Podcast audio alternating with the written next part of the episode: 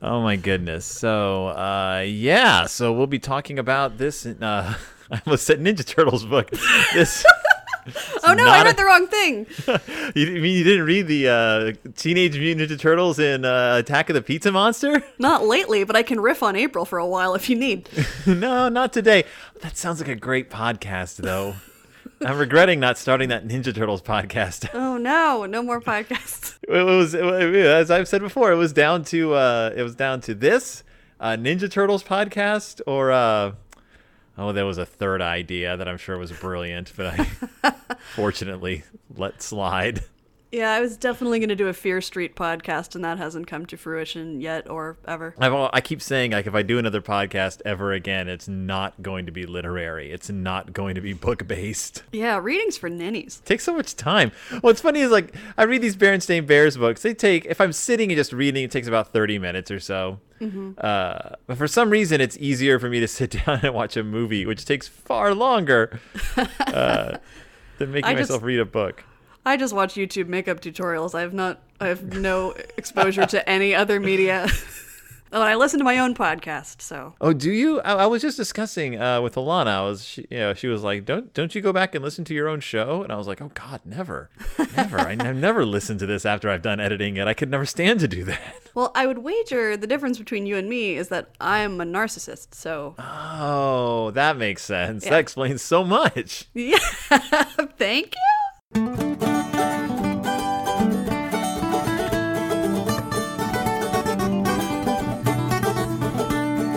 Welcome back to Deep in Bear Country, a Berenstain Bearcast. I'm your host, Phil Gonzalez, and this week we've got some craziness up in here. For once in a long, long while, the title of the book actually describes what goes on within the pages of the book. No longer are we dealing with ghosts that are promised and not delivered upon. No longer are we dealing with terrible termites that end up being just fine termites.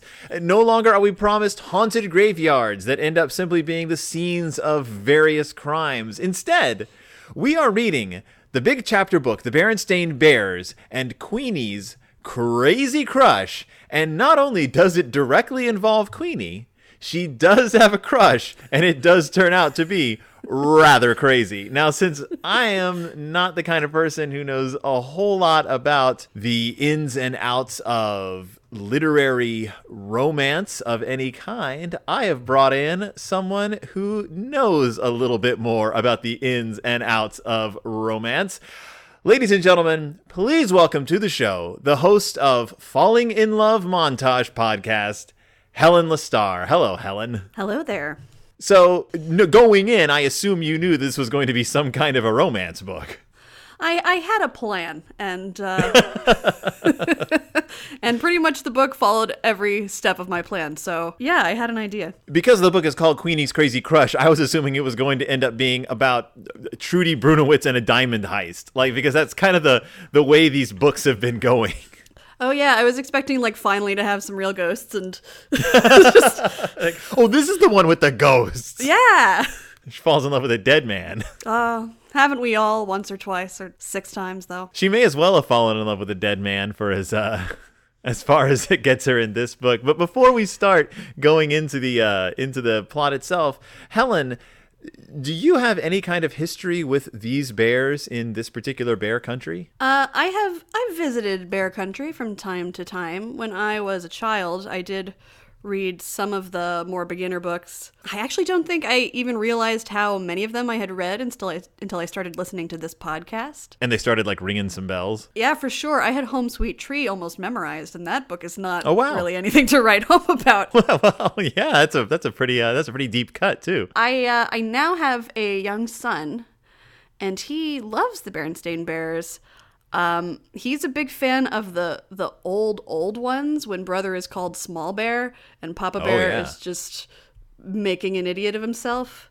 He loves those. Yeah. He likes Papa Bear falling over and, you know, getting caught in the rain and screwing things up. Yeah, it's those are good for little kids. Like that's classic comedy right there. Oh yeah, I haven't really revisited them aside from what I've read to my son. So, and I had never read any of the chapter books before, so this was This was a fresh and exciting experience for me. And a legit chapter book, and that deals with little more serious issues than Papa not being able to access honey or Papa not being able to teach Small Bear how to swim. Papa Bear isn't even in this book, as I recall.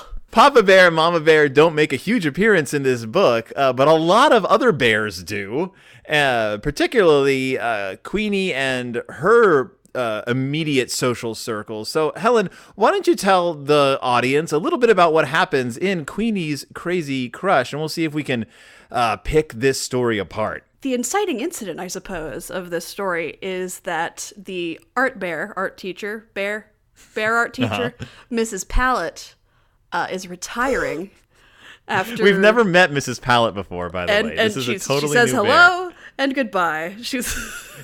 And she must be ancient.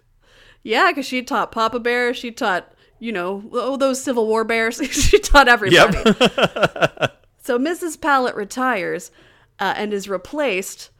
Wait, this is scandalous. Are you ready? By a non-female bear teacher.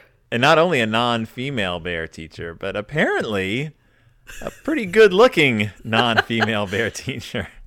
I mean, I've seen him, and I'll save my opinions on that for a moment. But so the new teacher is an up-and-coming artist named Mr. Smock. Yep. Like, what a coincidence. What a great name, because he's an art teacher and he wears a paint covered smock. We lost Mrs. Palette. We got Mr. Smock. What are the odds? And he, if you could, okay, try to picture an artist wearing a beret. I know it's hard. But Mr. Smock is an artist who wears a beret, a purple beret. He has a little wispy mustache. He looks like, his facial hair, he looks like Kenneth Branagh in Kenneth Branagh's Hamlet. He has the mustache. He has the complete facial hair of Ken Branagh's Hamlet. And I kept trying, and this book came out after that, so I'm wondering if there was some influence. Oh, I'm sure. Yes, they pull a lot from all sorts of Shakespeare adaptations. Yeah. Well, now I sort of get the attraction all of a sudden. But we are told that Mr. Smock is just. Oh, the living end. That's the handsomest, youngest bear who's ever waltzed into that school. And all of the girls immediately have a crush on him. And Queenie voices this crush, in the crowd when he's first being introduced, as you introduce your teachers to an entire auditorium full of students. A teacher arriving at Bear Country School is apparently some sort of traumatic event. So they always have to have these huge assemblies to prepare the children for the arrival of this new adult. So Queenie is, very, like you said, very vocal about her feelings about this bear, and Too Tall is not too happy about that. But, a mere chapter later, he seems to have completely forgotten about it, so I guess it wasn't that big a deal in the moment. I did take a screenshot of the picture of Queenie turning around and saying, I think he looks kind of cute, because it was the most it me I ever expected to feel reading this book. And my similarities to Queenie McBear dissolve as the story goes on, but maybe Queenie is my id. She's the instinctual part of me who makes terrible mistakes based upon wispy mustachioed bears. We also get a strange peek inside the head of Too Tall at this moment. I really enjoyed this, actually, because I've always enjoyed the character of Too Tall. Yeah, this book is very much, even though it's called Queenie's Crazy Crush, it's very much about Too Tall and the way he handles this whole, incident. He doesn't take kindly to the idea of his on-again, off-again girlfriend finding someone attractive. This is kind of a controlling relationship, Queenie. You're better off with a soft, purple, attired person. Soft purple art bear. Yeah. Purple, the color of royalty and prince.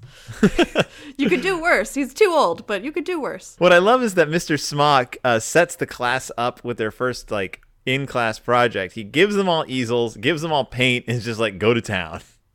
Oh, yes. And Queenie's version of going to town is to do a very artful depiction of a love heart with Q plus S in the heart. And Mr. Smock is very thoughtful about saying something nice about everyone's piece, but pretty much all he says about Queenie's is, oh, looks like Queenie likes a cub whose name starts with S, and that's what gets Too Tall really angry. Yeah, she's basically designed tattoo art. Yes. It's just a heart. It's just a heart with an arrow, like should say "mom" in the middle. Yeah, or you could maybe get it airbrushed on a T-shirt at Panama City. Right. But yeah, it's. You know, it's evocative. I could tell what she was feeling, and it's really absurd that Too Tall had no idea what she was talking about. When mere pages beforehand, she said, I like Smock, whose name starts with S. I think he's cute. Well, Too Tall freaks out and is like, I'm gonna find whoever this S is and, like, give him what for. And so the first person he turns to is a member of his own gang. Oh, yeah, poor Skies. Yeah. Our for those of you in the audience who cannot see this, Scuzz is our hoopy cap wearing member of Too Tall's gang. He's very intelligent, just as all of the members of the gang are. He becomes the focus of Too Tall's ire for a hot minute. Yeah, actually for an entire chapter, basically. For an entire chapter until Scuzz wisely says, "Oh, you know who else's name starts with S? Our best buddy Smirk." Right. And then they say snake in the grass about 70 times and find Smirk actually hiding in the grass, much as a snake might do.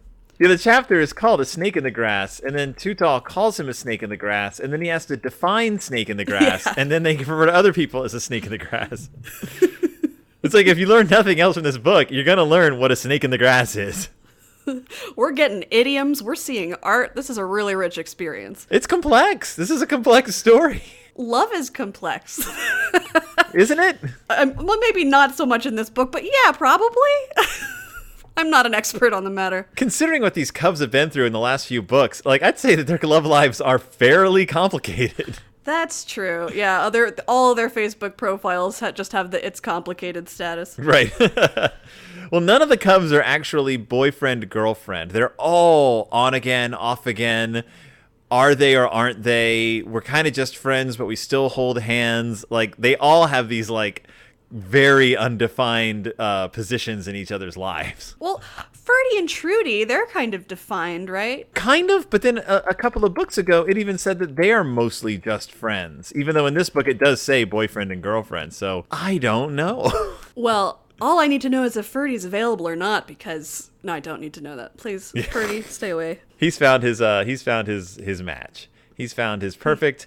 As the Chipmunks and Chipettes each found their equivalent, so did Ferdy find his Trudy. So they determined that maybe the S is a secret focus of maybe S doesn't even know that they are Queenie's crazy crush. That's logical, yeah. And the only way to find out is by getting a spy on the inside. Oh yeah, so they go to Bermuda, who I've not personally met before, but who has excellent style.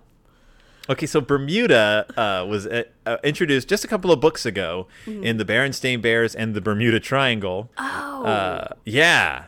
She's she's kind of the user. Like, she seduces, she seduces boys to do her bidding. So she seduced Brother to get her into the supply closet so that she could get the password to the school's computers to give to Cool Carl King so that he could hack into the school's grade system. Because he's also a master hacker. Obviously. Obviously. Look at him. All of these bears wear many, many hats, with the exception of Mr. Smock, who has just the beret. Cool Carl King. He is cool, he's smart, he's sneaky, and he's smart enough not to cross Too Tall in a physical way. No, and they reference that in the book as well. Too Tall's pretty threatening. I guess that's the whole point.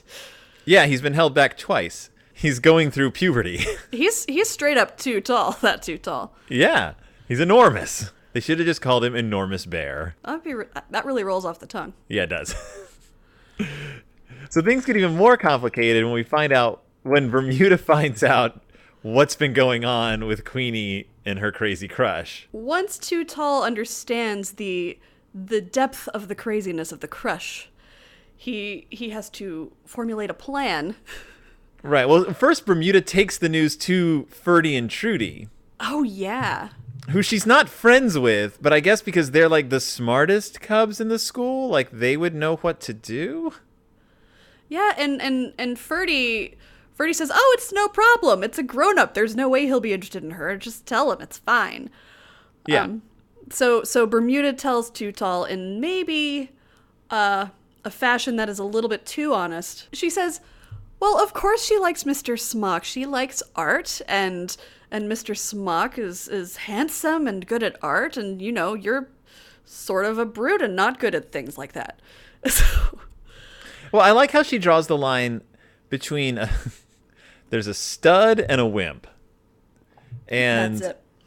And she's like, yeah, you're a stud because you're like strapping and you're strong, but Mr. Smock's a stud because he's so good at art, and that makes you a wimp. You're an art wimp. Yeah. And I was like, well, that's kind of an interesting thing to say in a kid's book, like sort of drawing that line, like saying like, you know what? There's many different ways to be attractive.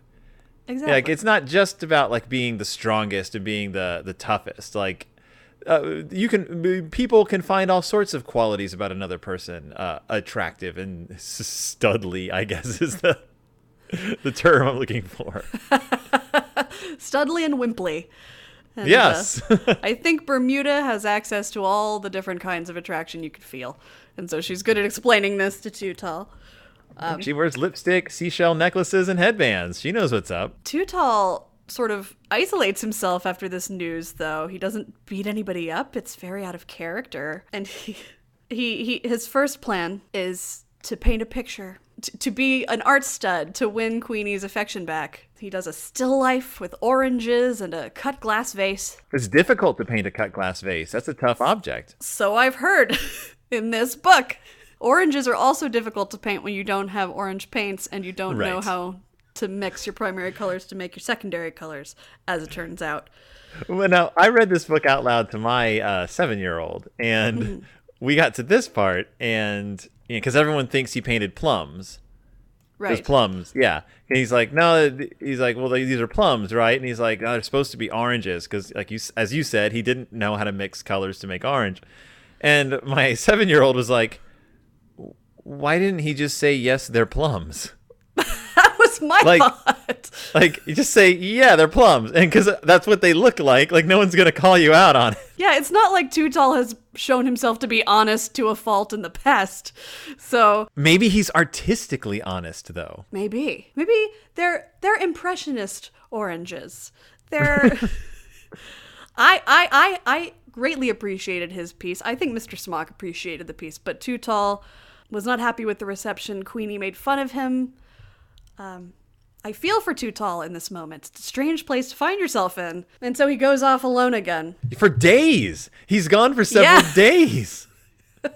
Like, what I love about this is all of a sudden Too Tall's gone from being this, like, sort of brutish, weird, borderline school bully to all of a sudden he's, like, this, like... Jackson Pollock-esque, mad, artistic, like, obsessive who locks himself away for days on end without contact just to finish, like, a work of art. It's pretty wonderful. He goes from brutish to brooding in, like, 2 pages flat, and I'm really along for the ride. But, I mean, he comes back around to his Too Tall self soon enough. Well, yeah, because he shuts himself away for days, not, however, to fix his painting of plums or oranges. Instead, it has to do with a beautiful portrait of George Grizzington. So Too Tall's new plan is, I guess, on its face to make Mr. Smock look bad. Since he failed at making himself look good, he really needs to make Smock look like a weenie. So Queenie is, I didn't intend that rhyme, but so Queenie no longer finds him to be the art stud that he so obviously is, if you'll just gaze upon his fine visage in this book. But it can't be just any prank, and it can't be something he's done before. But we know from the massive assembly that Mr. Smock has been working on his masterpiece and is going to be unveiled shortly. All the press have been called, and Bear Country is abuzz with news of this thing. So, Too Tall's updated plan, which also enables him to paint, is to steal the canvas The portrait of George Grizzington, the masterpiece, and replace it with his own original artwork on a canvas of the same size. Foolproof, really, if you think about it. Well, it sounds like Tuttle probably had a great plan, and that his plan probably involved him painting, I don't know, maybe an even better portrait than Mr. Smock could have painted. Oh, of course. His heart's in the right place. So what did he end up sneaking into this easel? It's a not very flattering portrait of Queenie. And you know it's Queenie because despite it looking like sort of lumpy and biscuit-headed, it says Queenie in big block letters on it. Now, my question for you is, did this picture take Too Tall 3 days to paint?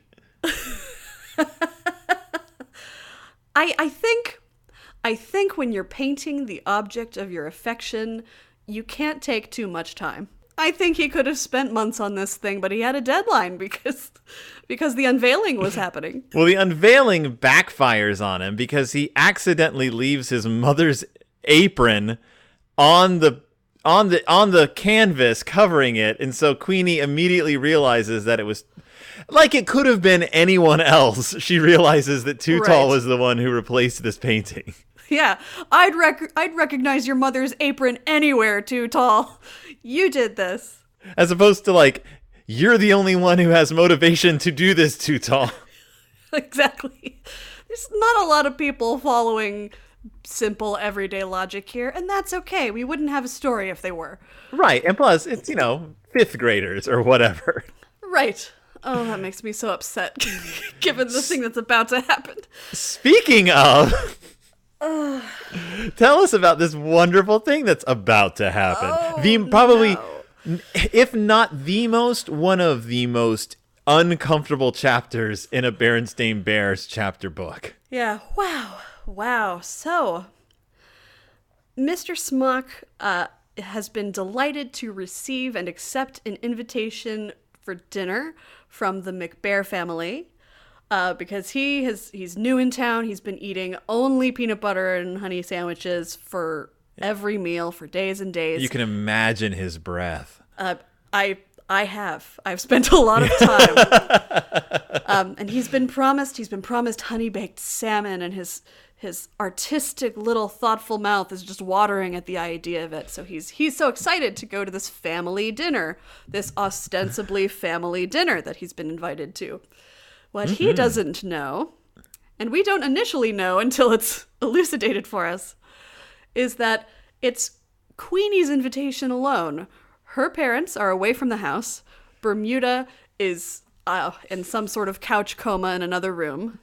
Mm-hmm. And she has asked Mr. Smock on a date that he has unwittingly accepted. Now, this sounds delightful. Right. This, first of all, back up a sec. Let's not forget to point out that Bermuda is watching two of her favorite shows, Brainless and Sabrina the Teenage Bear. Yep. I can only assume that Brainless is supposed to be clueless. Oh, that makes sense. And that's... obviously, we know it's... Okay, explain the logic of Sabrina the Teenage Bear. Because the original name, Sabrina the Teenage... The witch part of Sabrina the Teenage Witch is the unusual part of her personality. Like, otherwise, it's based on a show called Sabrina the Teenage Girl. Right.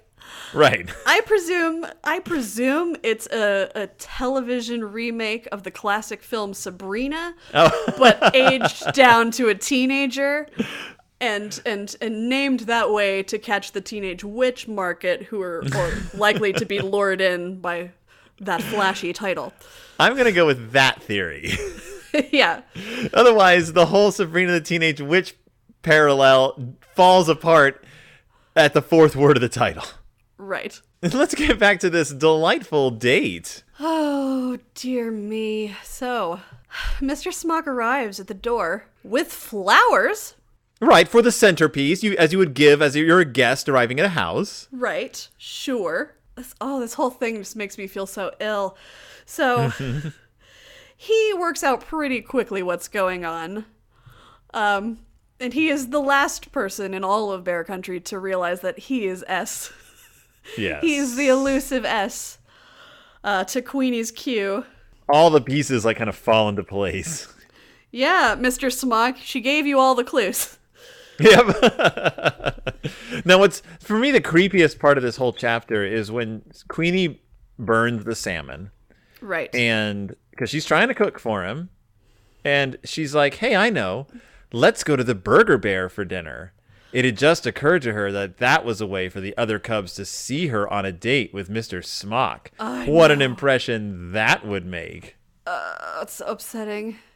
And there are these illustrations of her, like, bedroom eyes as he walks in. Yup. Mm-hmm. And now, what's funny is, in the Berenstain Bears and the School Scandal Sheet, Queenie McBear was the gossip columnist. Right. And she wrote a gossip column about a teacher dating one of the students.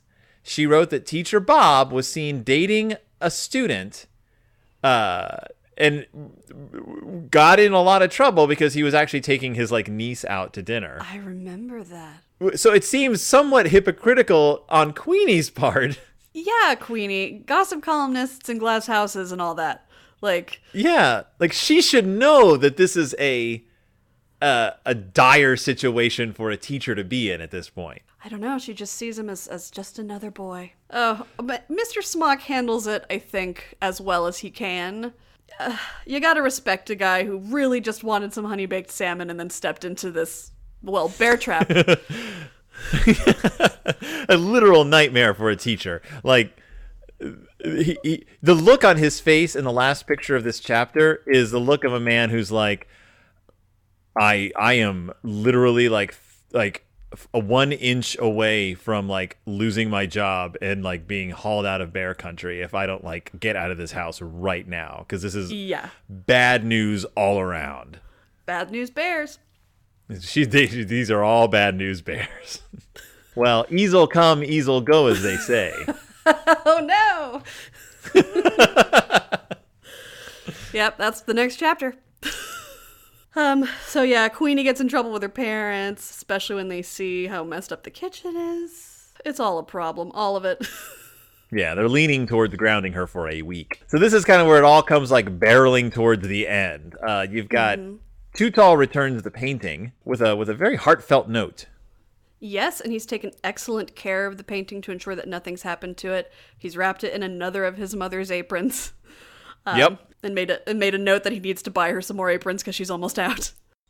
And Mr. Smock starts putting two and two together that Too Tall isn't just a jealous cub. He also has a keen interest in art, considering how well he took care of this painting. There are so many little bows that need to be wrapped up at the end of this book because the school needs to decide what Too Tall's punishment is going to be. This was a very serious offense, and Too Tall's asked Mr. Smock to be there for the judgment and to speak on his behalf. Even though apparently he didn't need to have worried about that because the school's not going to do anything to lose their, like, star athlete. No. Like, it becomes very clear that Coach Grismeyer is going to insist this boy stay in school so that he can play football. Yeah, like, the one big difference between Mr. Smock being there and not being there is that maybe he would have missed a game.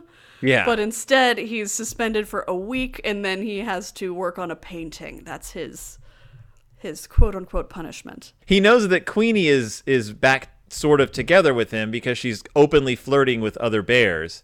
And he knows that if she's flirting in front of him, that she's just trying to make him jealous, which means that she's kind of his girlfriend again. Yeah, I really loved that moment, actually, where she starts. Yeah. You can tell she's over Mr. Smock. It turns out her crushes on grown-ups last as long as her crushes on cubs. They see her flirting with Cool Carl. He's so taken with her that he's bent over at the waist staring at her. Yeah, and Bermuda is not happy at all. She's there in her, like, Betty Rubble outfit, just looking real angry. She's looking more and more like a bedraggled Bette Midler as the book goes on. But Vinny is talking to Too Tall about this. They're like, ain't that rotten what she's doing right in front of you? And Too Tall says, She's not making me jealous now. She's trying to make me jealous, like she used to. It's her way of making up with me. And then Scuzz says, congratulations, and my heart grew 3 sizes that day. And this is a healthy relationship, if I've seen one. Yeah. Oh, man. So in any case, honey baked salmon. Oh, man, the denouement. At last, honey baked salmon.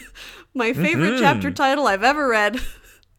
At last, honey baked salmon. Too Tall gets out of all the trouble because he's showing an interest in painting, and Mr. Smock gets to eat some salmon. That's it. Yep, courtesy of the Grizzly family. Doesn't even have to deal with those troubling McBears. Yeah, I don't know if he's going to go back to the McBears anytime soon anyway. No, I wouldn't.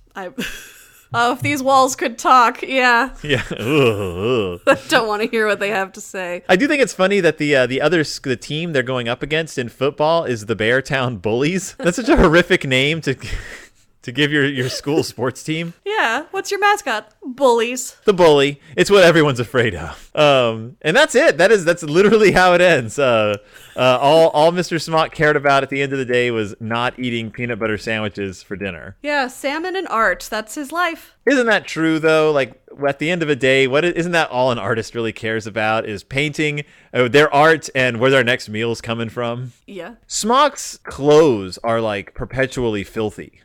Like, he can barely take care of himself. Like, I think all of his effort is put into berets and mustache wax. And George Grizzington. He's been working on that George Grizzington painting for weeks now. Yeah, he's got like a full 16 by 24 size canvas, and he's filling it up, I tell you what.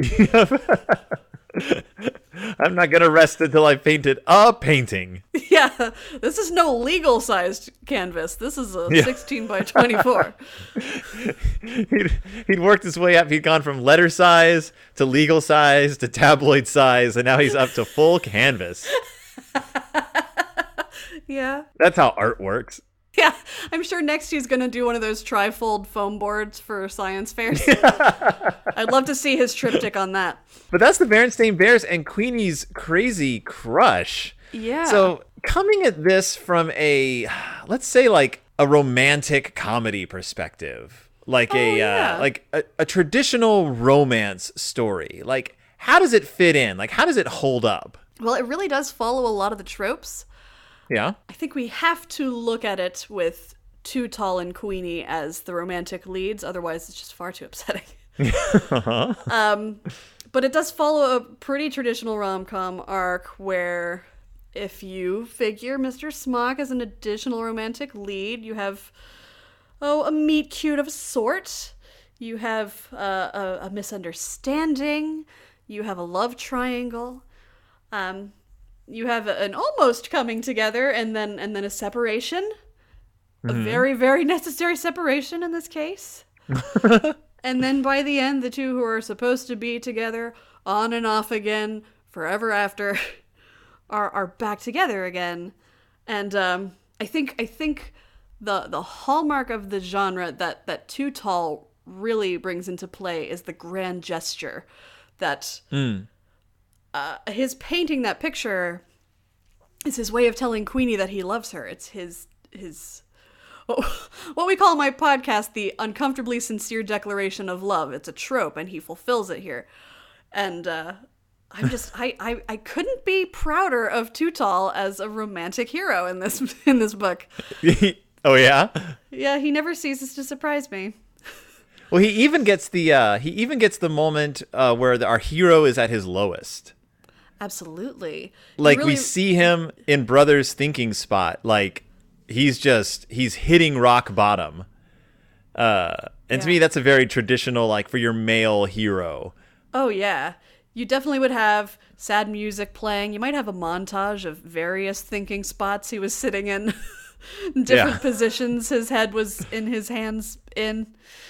Yeah, because I think Too Tall is kind of the protagonist of this story, which is not uncommon for rom-coms, but very frequently you'll have a female protagonist. But yeah, this really hits a lot of the beats, and I honestly was so surprised that the content of the story matched the title that I was almost ill-prepared for how prepared I was to talk about it. I was also really surprised at, like, how I mean, I guess I'm getting used to it with the books, is they always have these, they've been having these remarkably like complex takes on young romance and how it's not usually like A to B to C. There's a lot of weird feelings and a lot of like weird compromises and just like an unsureness when it comes to like the way you feel when you're a kid about other kids.